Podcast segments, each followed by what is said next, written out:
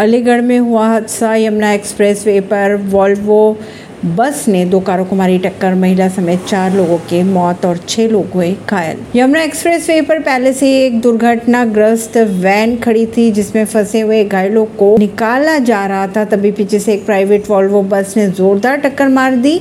इसी बीच एक दूसरी कार भी बस की चपेट में आ गई। उत्तर प्रदेश के अलीगढ़ ज़िले में टप्पल के पास यमुना एक्सप्रेस वे पर एक गाड़ी का एक्सीडेंट हो गया है। खबरों के अगर माने तो पीछे से वॉल्वो बस ने कार को टक्कर मार दी, जिसके चलते हादसे में चार लोगों की मौत की खबरें आ रही है। सामने छह लोग घायल बताए जा रहे हैं।